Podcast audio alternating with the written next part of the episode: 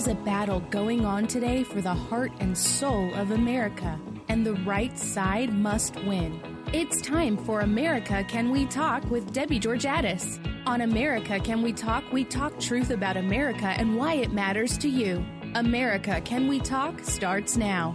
And good evening and welcome. I'm Debbie Georgatos. Welcome to my show. In case you didn't watch the news today, the French elections were held, and I want to talk about those elections, but really how they tie into how we in America think about advancing and explaining conservative policy.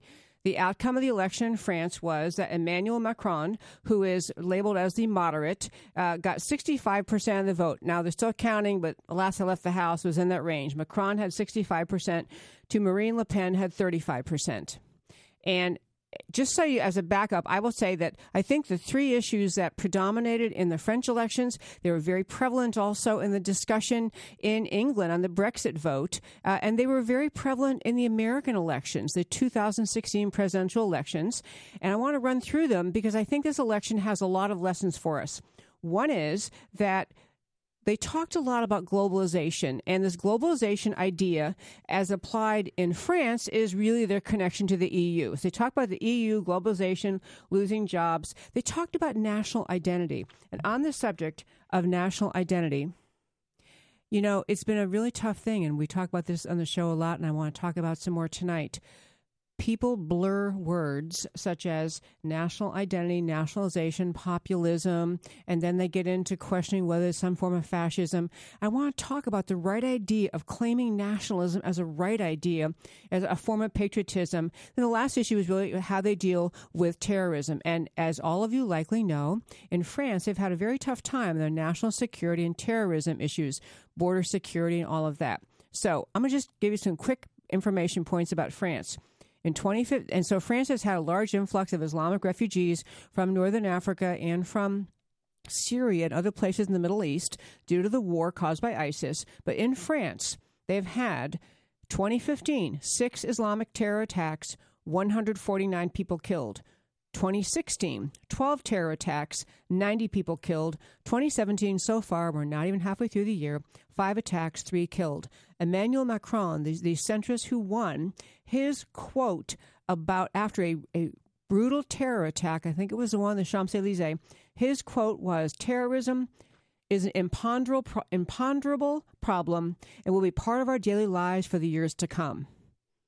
That's not much of a solution, but that's what the guy said. Contrast with Marine Le Pen, who is a member of the uh, National Front Party, a far more conservative party. She spoke about immediately deporting all foreign nationals on the terror watch list, and she talked about the notion that we have to uh, give the control, we have to have control of our national borders. We have to know who's coming in and attack the evil at its roots. That is to say, her word was communitarianism, but being communist, um, and the development of Islamic fundamentalism. So her remarks were painted by her opponent uh, Macron, as well as the media, as being intolerant and racist, and um, and so she so that was a, a, huge point in their in their election. Another one was globalization, national identity, populism, patriotism. Macron, the guy who won, actually said the words in a speech in this election cycle: "Nationalism is." War. And he was talking about the French having large graveyards where they had the battle, people buried from World War II, and he was he was denigrating the idea of French national pride. He's far more. In fact, he speaks openly about proudly being a Europeanist, part loves being part of the European Union, was uh, supporting it, and critical of Le Pen, who was saying, you know, we have to have secure borders. We may have to relook at our deal with the European Union. And she was far more willing to speak as Donald Trump did about, you know, this. There's a French identity. There's a there's a, a reason. Um, a French identity should be defended and protected. And so the other um, aspect of all this, um, most this election, which was just really, uh, you know, national attention, international attention was um, focused on this election, was that Le Pen, she did have c- consistently in her uh, election, she talked about France first, French first, look out for the French first, very similar to Donald Trump. So the last thing that happened was there was success in labeling by the by the left, by the media, and by uh, her opponent, calling her policies racist. Now I will say that her party has has a history of racism, so I'm not claiming she's um, pure of all that, but they were able to characterize her argument that we need to be careful about Islamic fundamentalism growing in France. We need to crack down who comes here. We need to send, she actually talked about sending, uh, kicking out of the country people who are not citizens who are on the Islamic terror watch list. That was one of her ideas. And so here are the points I think every all of us should take from the French elections. You know, Macron won, and he won handily. And um, you know, the French are kind of putting up with, or they have become pretty tolerant of this unbelievable spate of of violence from radical extremism uh, and, and radical Islamic extremism, and really no no parent policy to deal with it. Here's my four points. Western civilization must deal with the question, the nationalism identity question. Do our values are they are, are they unique and important enough to stand for them, even if it means standing against globalization? Number two, we have to do a better job defining what good and right patriotism means. Number three, we can never agree that having secure borders or defined borders is a far right crazy idea. And number four, we can never agree that protecting our country from radical Islamic jihadists can somehow mean you're a racist. Can't go there, can't do that. So, coming up next after upcoming break, I want to talk about what's happening in Venezuela and how anyone who could watch Venezuela can still be on board with Bernie Sanders and socialism. This is Debbie Georgatos. America Can We Talk? Don't go away.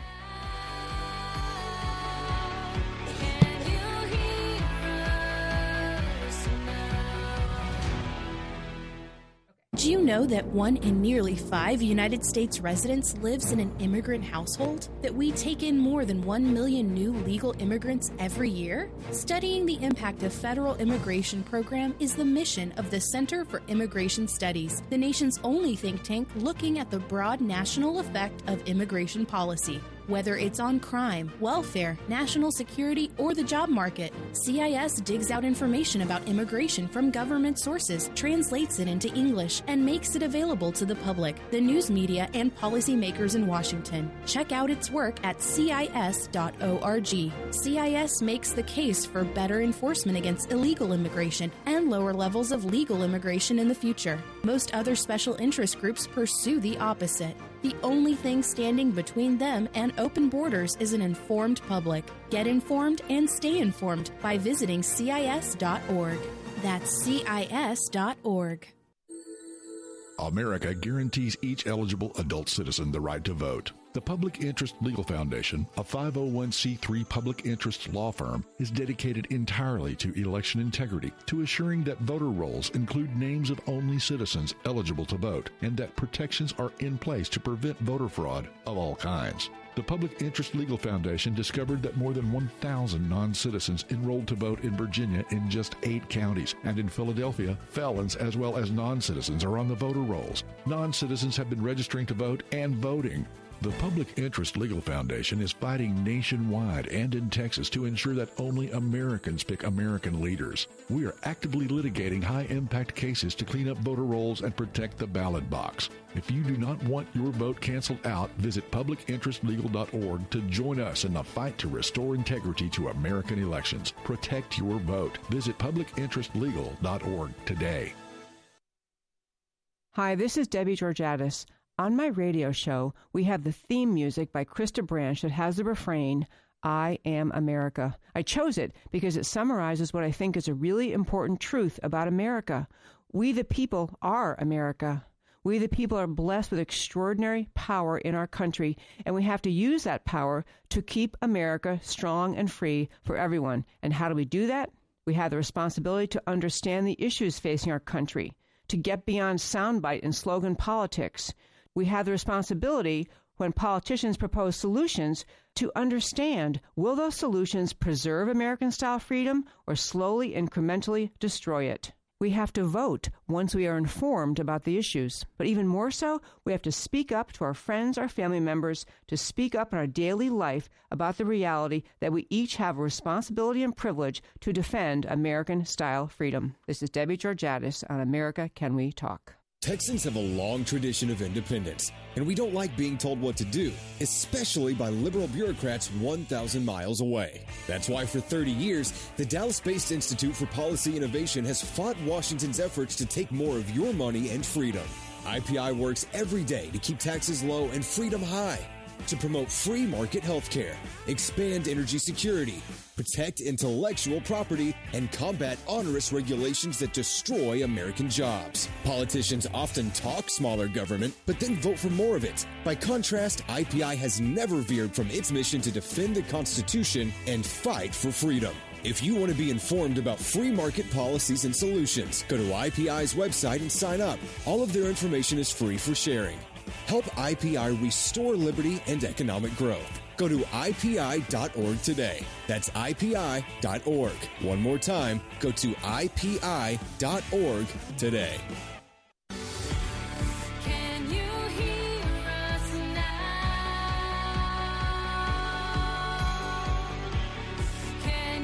And welcome back to America Can We Talk? I'm Debbie Georgatos. So it's the first Sunday of the month. We have our Millennial Roundtable here, which is always a fun thing. And um, I've had both of these gentlemen with me before in the show. I have Drew Wicker and Grant Wolf here. They're both SMU students. And I'll just give you one minute to quick tell what you do at SMU. You have different roles in conservative organizations. If you want to go first, Grant. Sure. I serve as the president and founder of the Young Americans for Freedom chapter at SMU. We're a uh, national conservative organization founded by William F. Buckley in the 1960s and uh, we serve to educate uh, students about the uh, values and goals of the conservative political ideology on campus. Drew Wicker. And I am the president of SMU College Republicans. I also have the privilege of sitting on the cabinet for the state board. Um, and I serve as the director of chapter development for the entire state.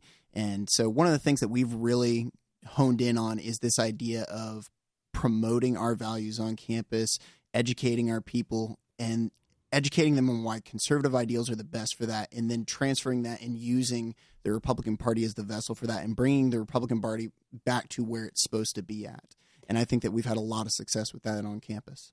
I love that. Okay. Plus, I'll tell our listeners, if you recall, I think it was two months ago that I had them on the first Sunday of the month. And um, honestly, they're so well informed. I was trying to be really careful what issues, whatever issue it was, they were right on it. They already understood it. So this is great. I want to go back. I did my first five tonight on the French elections, but really the lessons for America from those um, French elections. I thought one of the biggest ones was that Marine Le Pen, in trying to say we need to protect this country from, from radical Islamic terror, I mean, those people are, are beleaguered. The numbers I read earlier, they have had attack after attack and death, but somehow that message did not resonate with the French people. And I think it was in part because she was painted as we were talking in the break about the, the be very careful in using terminology, but she was painted as a nationalist, which they meant as a bad word, or a populist, which I think is another word that people attribute to Trump and they attribute to her. And populism is not the same thing as nationalism. It's not the same thing as patriotism, but I think she got hurt by that. So you, one of you was saying, what is the, the denigrating takeaway in the term nationalist that you thought that people didn't like about her? One of you, Grant, you were saying that, right? Yeah, I think that people misunderstand, and Drew was talking about uh, over the break that they, the French have a different perception of the term nationalism. But the most important thing, I think, is the issue of national sovereignty and what Marine Le Pen advocated as far as France's ability to control its own borders, to make its own legislation about who and who not to allow into the country. You talked about people who are on the Islamic terror watch list being able to remove them if they're not French nationals. These are things that are that are should be discussed on the on the forum of national security policy. This isn't about hating certain groups of people or uh, placing the priorities of other nations above your own.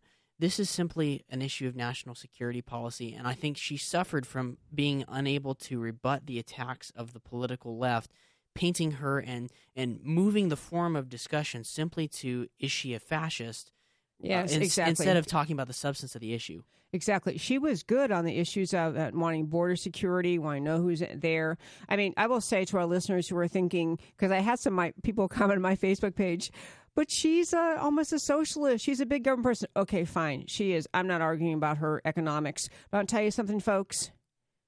If you don't get radical Islam under control in your country, your economic policy is not going to matter. It's not going to matter if you have violent attacks, if you're terrorized, if you can't leave your home your economic policy isn't going to matter. So you have to get that right too. And I, to both of you, we were talking on the break, and I wanted to just elaborate on it. I love the word patriotism. And about America, to me, it means it's not about the color of skin, the, the lines of geography. I mean, the country matters, but it's about ideas. And I think in Western Europe, a lot of people are, are there's the same kind of renaissance of or renewed recognition of we have a Western civilization culture here that we're losing. And I think that was what she, she Marine Le Pen wasn't as maybe as eloquent as she, but I, I had a feeling she kind of got that. Yeah, I would 100% agree. And I think that it's very important, as Grant mentioned, and as you mentioned, to recognize that they have two very distinct definitions of patriotism and nationalism in Europe. If you read a quote by Charles de Gaulle, I think it sums it up perfectly. Patriotism is when love of your own people comes first, nationalism, when hate for people other than your own comes first. And I think that that's really how they branded Le Pen. And I think, but what you see in Brexit, what you see in the French people, I think what you see even in Germany and the people that I was able to talk to this winter, it's genuinely a concern for their fellow man and seeing these threats come in from outside and wanting their best for their people. Yeah, I love that too. Okay, I know I said before the break that we were going to talk about Venezuela, but I changed my mind. In the second hour, we're going to talk about uh, because the Venezuela situation is just in, a it just a tragic meltdown of, of, starvation and poverty and desperation. And I think it'll work better in our second hour because we're gonna we will have been talking about Obamacare because Nancy Pelosi had a quote. Honest goodness, you might think she was a socialist. No, who could say that? Okay, but back to this. I want to hit this a little more because you know this is part of the, the problem that Donald Trump has had in serious conservative circles part of it he's kind of earned the fact that he has this problem because he's not as eloquent or articulate as he can as he could be as, as, Ronald Reagan was. But he's trying to say this restored you know strength and vibrancy of the American economy restored notion of strong borders and a rule of law and and you know protection for the American people those are all things that me, to me, they fit in patriotism. They fit squarely in the job of the president. But he's had some of the same pushback that Le Pen has gotten, kind of characterizing him as, you know, xenophobic or just kind of, you know, unenlightened, not recognizing the world's full of beautiful, lovely cultures and America is no better than anybody else. And I think he kind of knows, yeah, we are better actually. Not the people, but the ideas that form the country. This has been his problem. Yeah. And I think um, I think President Trump does suffer from sometimes an inability to communicate those ideas, but that is really the core of the issue is that is Western civilization and th- that set of values and ideas superior to other ones? And I think if we were having this conversation 15, 20 years ago, that you would have more people who are now on the other side of the aisle agreeing with you. I was watching Senator, then Senator Obama um, on a clip from, I believe it was 2006 or 7, t- from Congress talking about the importance of securing the border and eliminating the ability of illegal immigrants to work in the United States. Um, so, I mean, people have, have changed their position with the political tide on this one. I wanted to highlight something just quickly. The State Department, in the last couple weeks, put out an international travel alert for the Eurozone. Um, and highlighting the danger potentially posed to Americans traveling abroad in Europe um, due to the ongoing threat of terrorism. I mean, you don't think of Europe as being, or you didn't used to think of being a hotbed for terrorism and a dangerous place for Americans. But that is now the reality. And I think that, you know, the, like you said, the Brits understood this, the stakes in Brexit. And I think people across Europe are hopefully starting to wake up. I don't know what it'll be interesting to see what the results of what happened in France today are going forward. But the danger posed to Western civilization by Islamic fundamentalism is going to be something we have to reckon with. And if the left in Europe doesn't recognize it, it's going to blindside them. Okay, this is um, it's amazing you said that because one of my good friends, um, I'm pretty active on Facebook, and by the way, our listeners, we have a great Facebook page from which we are live streaming this show. The Facebook page is America Can We Talk. We always live stream on Facebook, and I had someone comment about as soon as the election results were announced in France, said, "Well, there goes tourism to France." And you know, it's a really shocking thing that that does not occur to people that we're, we're, we're kind of we're embracing the ideas of the guy who won Macron just saying I mean, he said it's an imponderable, it's going to be with us for years. It was a very resigned, well, what are you going to do? And in fact, he had another quote, well, you can't put them all in jail. I'm like, I don't know why not. Can you explain that? But literally, there was just this kind of weakness and defenselessness, and it was kind of like he doesn't get why Western civilization, at least what used to be Europe, is a better thing. So he doesn't see it as a as a good enough thing to justify standing for. It's it's really painful because you know I'll tell you in college I um, took a semester in Kenya and East Africa and and it was you know pretty it was very fun and went all over went all over East Africa and had a great time. But my parents at the time I said yeah I'm going to go on the semester to Kenya. My dad is like don't they have one in France? Like I mean I remember having this discussion like really you have to go to East Africa. It seems scary to him.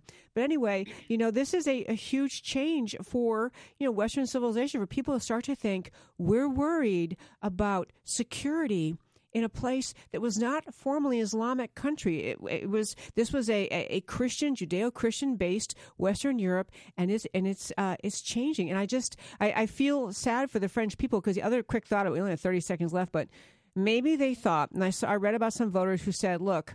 I don't like Macron, but I, I think that maybe Le Pen is racist, and that's a reason not to vote for her. And that's good. But I mean, you don't want, but I mean, maybe there was a, some other shot, somebody else they could have had, but where they ended up, these two, now we have Macron. We'll have to see how he handles the dangers that are, are presented in France by Islamic terrorism, because this was a big election saying we don't seem to mind too much. Okay, we've got to head off to our break. But after we come back from the break, we have joining us the president of the Institute for Policy Innovation, Tom Giovanetti, is here in studio with us. And um, he is just a prolific source of knowledge on many substantive policy areas. We're going to hit Obamacare, the budget, and the FCC. Don't go away.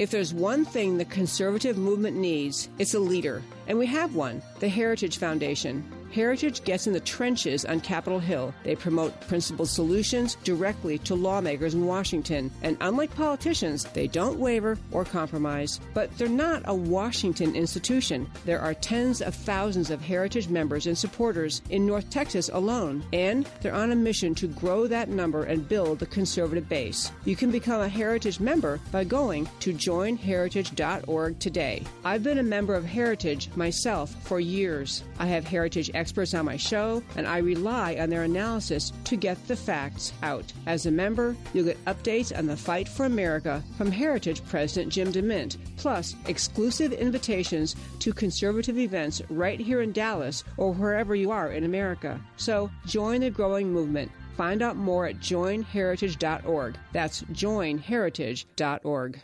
If you want to get at the issues that really matter for women and men, go to IWF.org. That's the Independent Women's Forum. IWF is all about increasing the number of American women who value free markets and personal liberty. IWF's motto is All issues are women's issues. They bring a fact based approach to politics, policy, and culture. When the left tried to peddle a phony war on women, IWF shot back with facts and figures. American women aren't victims in need of ever increasing government protection. And IWF doesn't think things are perfect, but they believe that individual liberty is the key to prosperity and fulfillment. Along with their sister organization, Independent Women's Voice, IWVoice.org, which is a leader in the fight against Obamacare, they offer policy papers, op eds, and a popular blog on issues of the day. So visit IWF at IWF.org.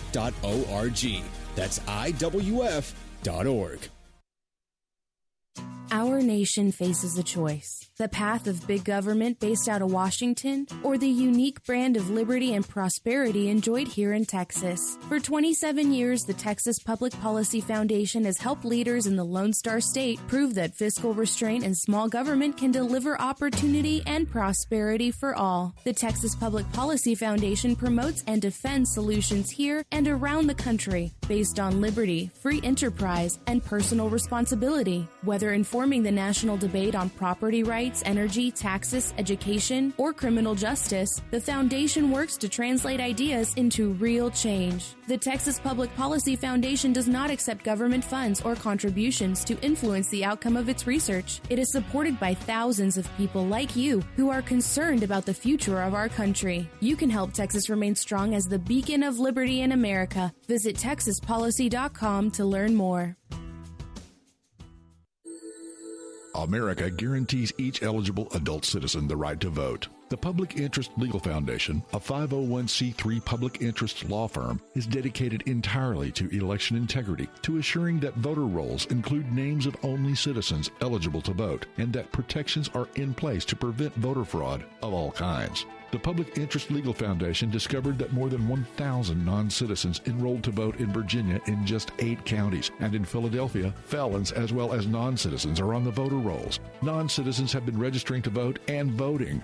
The Public Interest Legal Foundation is fighting nationwide and in Texas to ensure that only Americans pick American leaders. We are actively litigating high impact cases to clean up voter rolls and protect the ballot box. If you do not want your vote canceled out, visit publicinterestlegal.org to join us in the fight to restore integrity to American elections. Protect your vote. Visit publicinterestlegal.org today.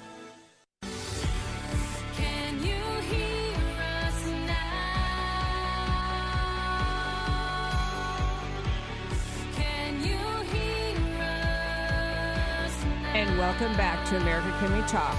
As I mentioned before our break, we have a great guest. He's a friend and a guest joining us tonight in studio, Tom Giovanetti. And um, first of all, may I just say, your last name is Italian, right? Yes, it is. I have said Giovanetti all this time. That I heard you say, introduce yourself, and you don't even say G. You say Giovanetti. No, it, it's pronounced Giovanetti, like J O E. Okay. But you know, when you have a name like that, you turn your head at anything close. So Like I'm not- I'm not picky. Yeah, you know, right? You know. I do. Okay. Well, I want to get jump right into this because I, I will tell you I've been scanning the news sites and I'm I'm just kind of constantly reading news and, and watching. I sometimes spy on CNN and then I watch Fox News. But on the subject of the Obamacare repeal, I want to make sure we can get through uh, what I think are really crucial points to be able not just to understand, but be able to talk about and tell your friends. So where we stand right now is that the House actually passed a version a version after much hand wringing and and and fussing passed a version of repeal of Obamacare. And so that's been passed.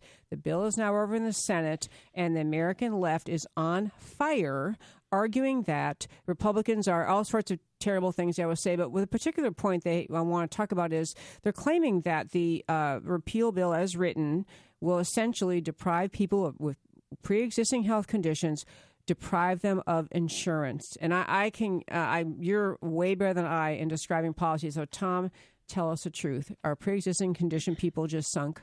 No, they're not. In fact, in fact, in the Republican legislation that passed, it's safe to say that no one loses their health care coverage. Now, it may vary from state to state how that works because of the compromise that allowed something to actually pass the House. But you know, a lot of times people don't really even understand what Obamacare is. And so if you don't understand what it is, it's hard to understand the changes Republicans made to it, right? So the way I try to explain this to people is this. I- imagine that the federal government passed a law that said strawberries have to be gold plated. Okay? Now, stay, with me, okay? Im- Imagine the federal government said strawberries have to be gold plated. Well, the first thing that would happen is the strawberry farmers would scream bloody murder because they would say, no one's going to buy gold plated strawberries. No one can afford it. So the federal government could say, well, we'll fix that. We will mandate, we will legally require everyone to buy gold plated strawberries. Okay. Well, that makes the strawberry farmers happy. But now consumers say, I can't afford gold plated strawberries. Okay. So then the federal government says, that's okay. We'll subsidize your purchase of strawberries. And essentially, this is what Obamacare does to health insurance. Okay? Obamacare says we're going to require all health insurance to be gold plated. We're going to require to cover everything, every condition, everybody, pre existing conditions, your kids up to age 26. It's got to cover everything. Well, the health insurance industry says that will drive up premiums so high no one will buy them. So the federal government says, that's okay. We will legally require everyone to buy health insurance. And if they don't, we will penalize them. And then the health insurance say, okay. But then consumers like you and me say, we won't be able to afford it. And so the government says, don't worry, we will subsidize it. So this is essentially what Obamacare is. It's three things it's expensive insurance mandated, it's a legal requirement to buy it, and then it's subsidies to help you buy it. Now, in the original Republican bill that did not succeed earlier this year, all the Republicans did was mess around with the second and third part of that. All they did was mess around with the subsidies and the mandate. They didn't do anything about the things that make it expensive in the first place. Title One. Exactly. Yeah. All, all the, the, the pre-existing conditions, all this kind of stuff. Okay. They didn't touch the insurance part, and that's why people like us said this is a bad bill because it's not going to actually solve the problems that are driving up costs. So now what the Republicans have done is they've come back and said, here's what we're going to do. On a state by state basis, we will let states waive themselves out of those requirements. So Texas could say, uh, we want a waiver from the requirement to cover pre-existing conditions. We want a waiver to cover for, for the requirement to cover this and this and this. Okay, and if that's granted, then you would expect premiums in Texas would come down. But then the question becomes: so what do we do about people with pre-existing conditions? And what would happen is they would go into what's called a high-risk pool, and the high-risk pool is subsidized by the government Federal government. federal government. It's also probably going to end up being subsid- cross subsidized to some degree by private insurance companies. But the idea is if you are very, very sick, if you have a child with a very, very expensive condition, if you have a pre existing condition, we're going to literally take you out of the normal insurance insurance market so you don't distort that market. And we're going to put you in these high risk pools. Now, we used to have high risk pools, and they used to mm-hmm. work fairly well. Uh, but what the Republicans have done is created what they call invisible high risk pools. You won't even know you're in a high risk pool. To, to oversimplify, let's say that you have AIDS, okay? And so you check the box on the insurance, I have AIDS, right? Checking that box will put you in this invisible high risk pool, and your coverage essentially will be subsidized by the federal government. Now, hardcore purists say we shouldn't have that. Okay, we should really have just a just a free market in health insurance, and you know you buy it if you want it, you don't buy it if you don't want, it, et cetera, et cetera. This is far from that, but it is a very significant step away from the Obamacare mandates that cover the whole country.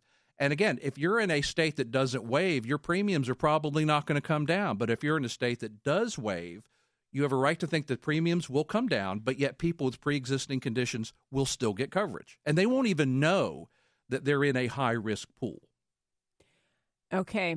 Uh, That was a brilliant explanation, and I really loved it. And I mentioned I chimed in on Title One because the four big parts of Title One that a lot of conservatives were concerned about in the original Obamacare, and that even when the amendments came along or the changes came along that the uh, current Republican Congress tried to put in place, and as you mentioned a moment ago, they did not really at first deal with these. Right. It was uh, community rating which is has to do with pricing. It had essential benefits, which you were just describing, a list of things you must cover. This is why men have to cover have buy policies that cover pregnancy care, or other unnecessary things. Guaranteed issue, which relates to which means you must issue a policy, pre-existing conditions, and twenty six year olds. So. Covering 26 year olds. Right. So and those all- are the original sins of Obamacare. Yes, That's what yes. makes it so expensive. So are all of those now subject to this waiver thing under the MacArthur Amendment? That's my understanding. Yes, that they are. All of them. So Yes. you can just pull away from that. Well, this is a really great thing because, you know, there's this idea in federalism that you allow states to be the laboratory of ideas and Right. try different things. So you'll have, I'm going to guess, states like California will not have, not embrace the idea of waivers. They will stay under the federal law. Right. I'm going to guess Texas will. So we'll have really a little bit of competition of ideas potentially between states, right? In theory, after a couple, let's just assume first of all that this actually happens because we're a long we're a long way from the Senate agreeing to that. But under this construction, after a couple of years, you would expect that there would be states where premiums have come down, and there would be states where premiums have not come down, and it would be smacking you right in the face and showing you this is the cost of having these kinds of high mandates. Interestingly enough, even before Obamacare, there were states that had community rating. And so their premiums were already high. So when Obamacare first became law, there were states where the premiums did not go up very much because they already had some of those kinds of mandates. It was in states that did not have those kind of mandates where you saw the premiums going up 60 and 70%. In freer market type states. exactly, that's right. Yeah. Yeah. with fewer mandates. Okay. And community rating, again, I know we talked about this. I don't know how many times on this show, but just to be clear, community rating has to do with pricing for policies. And so I always give the example if you are a you know, 70 year old diabetic, overweight smoker, you are a higher risk for an insurance company to issue you a policy than if you're a 20 year old, perfectly healthy, never took you know drugs or alcohol or anything, smoked, uh, Olympic athlete. But insurance company would like to price their policies based on the risk that you present. But community pricing, the the term or concept community pricing, was trying to force insurers to, to have a range of prices for the, the lowest to the highest priced policy, generally speaking, related, correlated to age, but it was lowest to higher, highest priced. So, community rating, the only change in the original repeal effort Uh, under Obamacare, it was a three to one ratio. The new bill, uh, the Republicans' effort was five to one. Right. But that's for states that don't waive. That's five to one is still in there. Yes, that's absolutely. So moving from a three to one to five to one ratio is still an improvement. It it, it at least allows a creation of more gradations. Yeah. So, for instance, you might expect that under a five to one rating, a young, healthy person's insurance would be lower than it is right now. I mean, we saw this, you know, even at my own organization at IPI. Uh, you know, we saw young, very young married couples for whom insurance was just dirt cheap for years and years and years. And that insurance suddenly became extremely expensive because under Obamacare, because you have that three to one ratio, you essentially have the young subsidizing the health insurance of the elderly. Right, which is what we have like 40 seconds in the segment left. But I want to turn when we come back to, um, I want to talk a little more about Obamacare, but really how the Democrats think they have an election year 2018 issue out of this bill and how we on the conservative side have to be ready to message, explain. If I could just ship you around, Tom, to every neighborhood or every home in America and just give you a little spiel. But seriously, people have to be able to explain this stuff because the Democrats think they have found the weak spot, the Achilles heel of the Republican Party, that we're going to be dead in the water in 2018. The truth is, Republicans won the control of the U.S. House in 2010, bec- largely because of Obamacare, won the Senate in 2014. Don't get frightened by the Democrats. We're on the winning side. This is Debbie George America Can We Talk, with Tom Gin- in studio. Don't go away.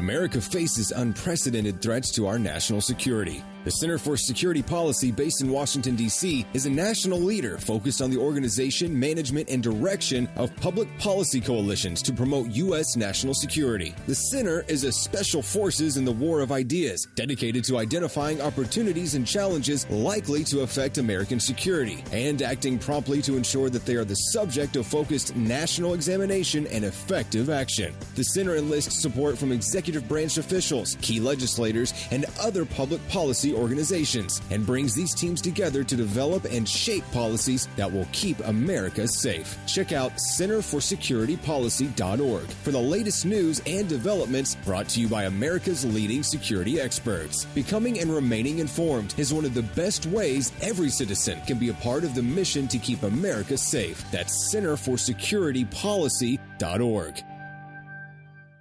The National Center for Policy Analysis brings together the best and brightest minds to tackle the country's most difficult public policy problems in healthcare, taxes, retirement, education, energy, and now national security. The NCPA works to develop and promote private, free market alternatives to government regulation and control, solving problems by relying on the strength of competition in the private sector. As America's think tank, the NCPA wants to make sure you have access to simple, clear solutions to the issues that matter to you. Come get to know the NCPA at one of their events and join the conversation by following them on Facebook, Twitter, or Instagram. To get policy solutions delivered straight to your inbox, sign up for the NCPA free email newsletter or subscribe to one of their policy blogs. To get involved with America's think tank, go online today to ncpa.org. The NCPA would love your support and you'll love being part of the solutions to America's challenges. So go to ncpa.org. That's ncpa.org.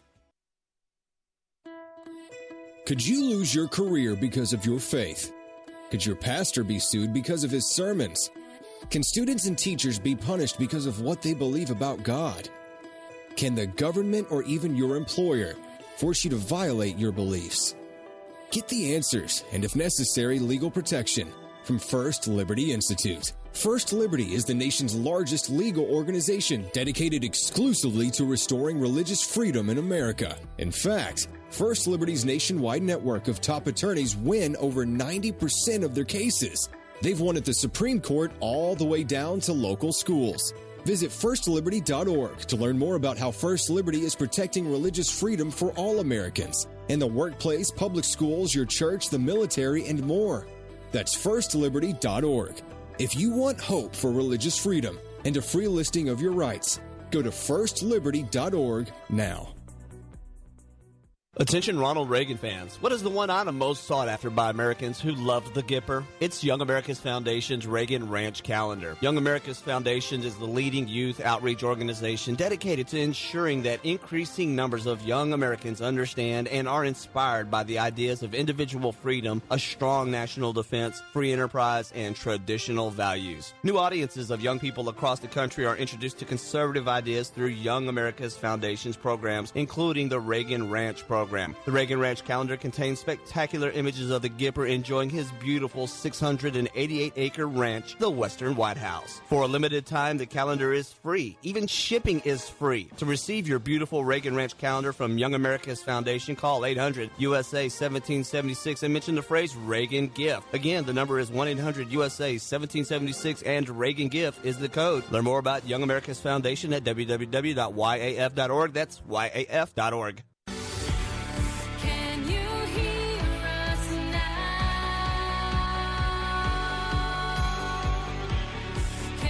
welcome back to America Can We Talk. I'm Debbie Georgatis, and as I told you earlier, I have in studio Tom Giovanetti, who is the president of the Institute for Policy Innovation, IPI. And I want to urge you before we go off on this back into Obamacare for a moment, it's IPI.org, right? That's right. Okay, I want to make sure it was, if I, I anyway, it's We, .org. we have one of those great, simple, short URLs that everybody Yes. wants.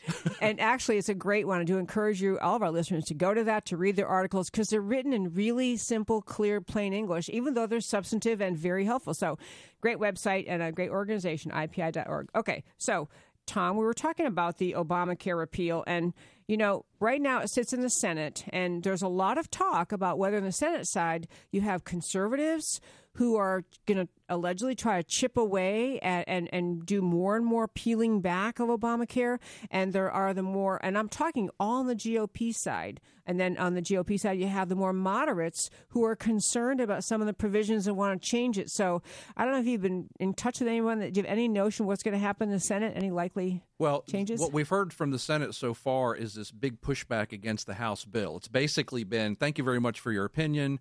Uh, we will write our own legislation. oh no. And that's kind of what you expect uh, from the Senate. The Senate, you know, has a little bit of a superiority complex when it comes to the when it comes to the House. But you know, it, it's an interesting dynamic because for at least the last three elections, Republican voters have been motivated by getting rid of Obamacare, and Republican voters in at least the last three elections have come out and they have created this tidal wave of support that has allowed these Republicans to get elected. Yes. But it's interesting because not every Republican candidate was running on a promise to repeal Obamacare. And particularly in the Senate, you have Republicans in the Senate who were quite happy for the voters to sweep them into office, but that doesn't mean they feel any obligation to do some sort of Obamacare repeal. And, and I expect whatever comes out of the Senate, you know, it, it may actually be better in a few ways here and there than what came out of the House, but it is probably not going to be as substantial as what came out of the House.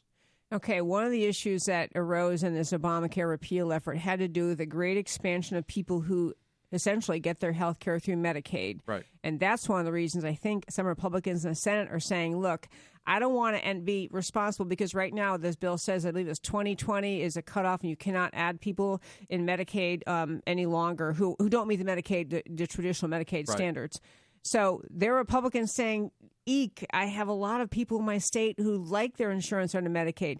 Any sense how that's going to go? Or You know, we, we say this commonly in the in the conservative world. We say it's really hard to take something back once you've given it to people. Yes. but it really is. I mean, politically, it is very very difficult to claw back some kind of a benefit that the government gives to people once it's been given. And it's very easy to campaign. It's very easy to get up at a rally and talk about how you're going to repeal this and you're going to repeal that, and everybody cheers and everybody votes for you. It's very difficult to pull it back. And so I'm I'm not optimistic that we will ever see anything approaching a full repeal of sort of every element of Obamacare. And I think that the the Medicare expansion falls into that category. So I think the best we can hope for is not that you say to that population you're no longer going to have this available to you. I think the best we can hope for is actually transforming that entitlement system to actually to where it actually works better and is more efficient by giving the states more control and the federal government less control by block granting it to the states by letting the states innovate telemedicine all sorts of new things that are hard to do right now. So you've expanded the benefit to this population. It's probably impossible to claw it back, but it probably is possible to make it better, more efficient, dare I even say, less expensive. Gee, I like that last part especially. Yeah, Okay. well, we only have you for two segments, and we have eight minutes here. And I do want to turn because the other big pressing thing, obviously, in Washington, everyone's been watching, uh, in in addition to the effort to actually repeal Obamacare, has to do with the uh, omnibus budget. And this was Right. the budget that was put together. Um, actually, Donald Trump, we talked last week, we had a great guest on talking about the budget that Trump sent over, which um, is not what we're talking about now, which is the budget the House uh, came up with. And um, this is an omnibus budget that the House, that, which, uh, you know, in short detail, instead of having a, a budget that covers all of the different the, all this budget does is is cover the uh, government's expenditures from now until is at the end of September, September 30th. Yeah, I think, September or- 30th. They, Yeah. they would argue that this is not a budget. They would argue that this is just an extension of an extension of CR an kind extension. of. Exactly, exactly. continuing resolution. So, but anyway, there were there's a lot of expectation after Donald Trump won, and after conservatives thought they had really we have the day now, we have the House, we have the Senate, we have the White House, that we were going to see some significant changes, that we're going to see some Republican uh, stalwarts standing up against some of the crazy spending the Democrats um, engage in. But where we are actually is the House passed it, the Senate passed it, and our president signed it on Friday. So we are at least the battle is over through September. And you know, I did um, a bunch of interviews last week on, on different media um, on this subject, and I thought in part, I want to get into what you think about the Obama omnibus thing, but I got the notion in part. I think that Donald Trump was so stung, President Trump was so stung by not getting the Obamacare deal that everyone thought was going to happen sooner, and it was a big battle. It was a public embarrassment. I, I wondered if he just pulled back and pushing on different items, or Republicans pulled back in Congress, in the House and Senate, because they, they, they wanted a victory. They wanted to avoid a shutdown. They wanted a victory more than they were willing to fight for all the, against all this big time spending. No, I think you're right. I think they probably sort of wiped their brow and said, "Phew, you know, we we got that past us." But I really think that that conservatives, and particularly those who are big fans of President Trump, should be more upset about this than they are about Obamacare because undoing Obamacare was always going to be extremely complicated. If you didn't think it was, you didn't really understand. Uh, when you actually have the leverage of, of the government's going to run out of money on so and so date, you have a lot of power. You have a lot of leverage. And and and the president really let everyone down, I think. Whatever your thing was. I mean, if you were counting on him to slash the the, the budget for EPA or the Department of Energy, if you were planning on him slashing the Department of Education, if you were planning on him, you know, uh, not funding Planned Parenthood Sanctuary or something. like- Yeah, or getting funding for a wall for Pete's sake. You know, one of his biggest promises. None of that happened. Literally, none of that happened. Now, in fairness, they did here and there cut about twelve billion dollars in spending, but that's just like a rounding error in the federal budget right now. So I, I really think people should be more upset about the deal that Republicans just agreed to on spending. Now, this will all come back again around September 30th. And and you know the Republicans are saying that's when we're really going to really fight these battles. Well, let's see. Let let let's just see what happens. People should also understand that we have this very strange system where the president does a budget and it means nothing. It's really Congress's budget that matters. Yeah, you know, um, on the subject of this omnibus budget, uh, there were just. I, I know many conservatives. You alluded to a couple of the issues. Many conservatives thought, well, in the big issues that Donald Trump ran on, we're going to end sanctuary cities. We're going to end. Um, you know, we're going to have the wall. I, they couldn't understand. I think they, they, I think many Americans looked at Congress and said, if anything you ran on it, if anything that galvanized us to, you know, show up in swing states and knock on doors, it was these kinds of issues. And I think they're just, uh, yeah, there was there was a concern about fighting. I will say though, the defenders of the budget point out that we do have a looming serious threat from North Korea.